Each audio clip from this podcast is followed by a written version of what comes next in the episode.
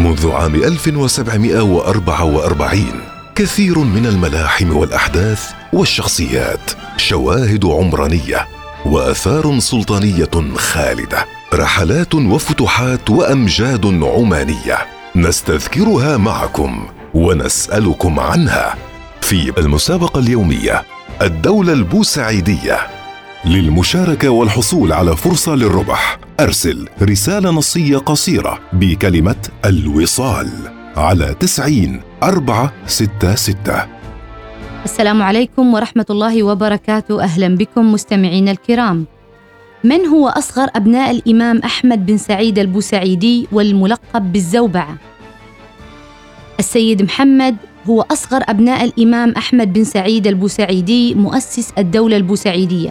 ولد السيد محمد في عام 1182 هجري الموافق 1767 للميلاد وهو أصغر إخوته الستة هلال وسعيد وقيس وسيف وسلطان وطالب.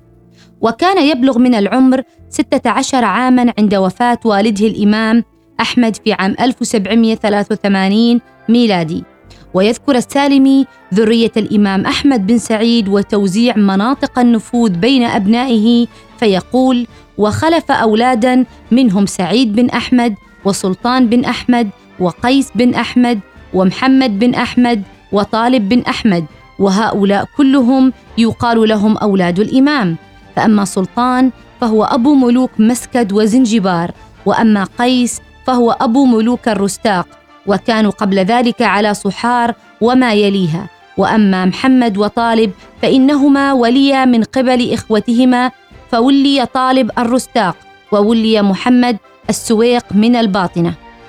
عرف عن السيد محمد ابن الإمام أحمد بن سعيد البوسعيدي قربه من العلماء وأهل الصلاح وكان للشيخ الرئيس جاعد بن خميس الخروصي رسالة إلى السيد محمد تتضمن الكثير من الأبعاد السياسية والاجتماعية ولصلاحه أيضا ينعته الشيخ القاضي ناصر بن منصور الفارسي بالسيد العادل والكريم الباذل ومن الألقاب التي عرف بها السيد محمد الزوبعة وهبوب الغبشة.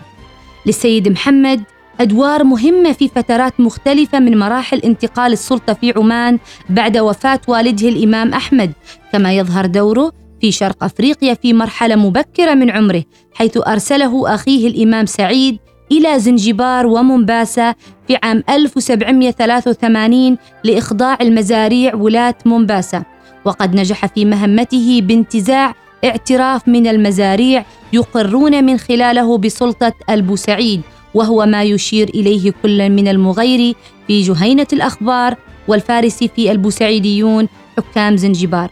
كما يشير المغيري أيضا إلى أن السيد محمد كان واليا على زنجبار من طرف السيد حمد بن سعيد الذي تنازل له والده الإمام سعيد بالسلطة في عام 1784 للميلاد بحسب ما يذكره المغيري.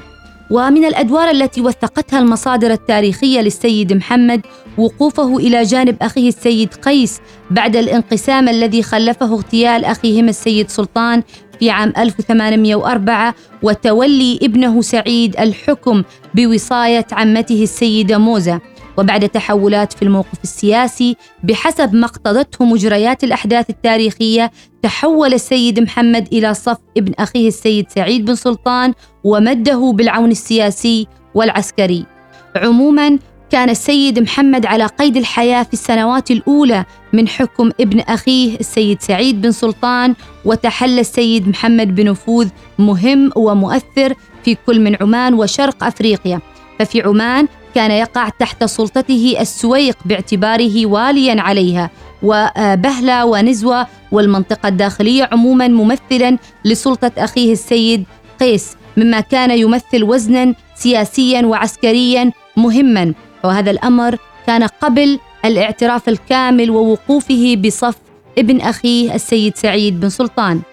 توفي السيد محمد في عهد ابن أخيه السلطان سعيد بن سلطان فحتى العام 1823 كان على قيد الحياة.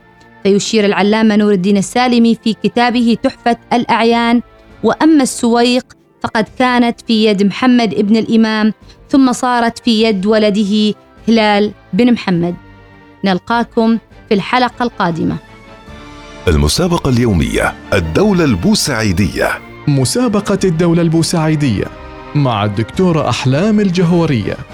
للمشاركة والحصول على فرصة للربح. أرسل رسالة نصية قصيرة بكلمة الوصال على تسعين أربعة ستة ستة.